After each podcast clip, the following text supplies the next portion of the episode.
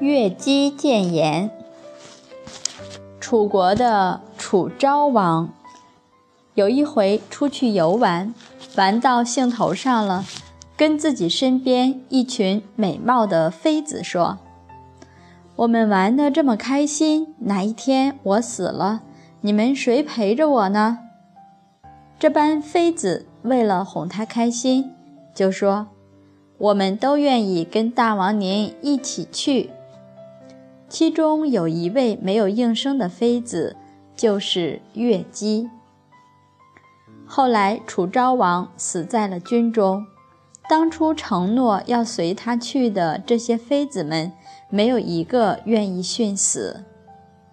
只有乐姬说：“以前我虽然没有把从死的话说出来，但是我心里已经答应了。”我当时不说出来，是因为国君是玩的高兴了，让自己的妃子从他死，这不是一个国君的得意，我不能随顺他的习气。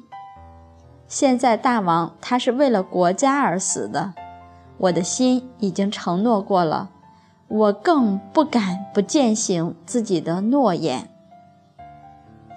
后来他就以自己的死。来训诫楚昭王，也被后世所称叹。我们常常说语言的巨人，行动的矮子。月姬的故事很值得我们考量自己。人特别高兴的时候，不要轻易的许诺；特别难过时，也不要轻易的做决断，因为太高兴。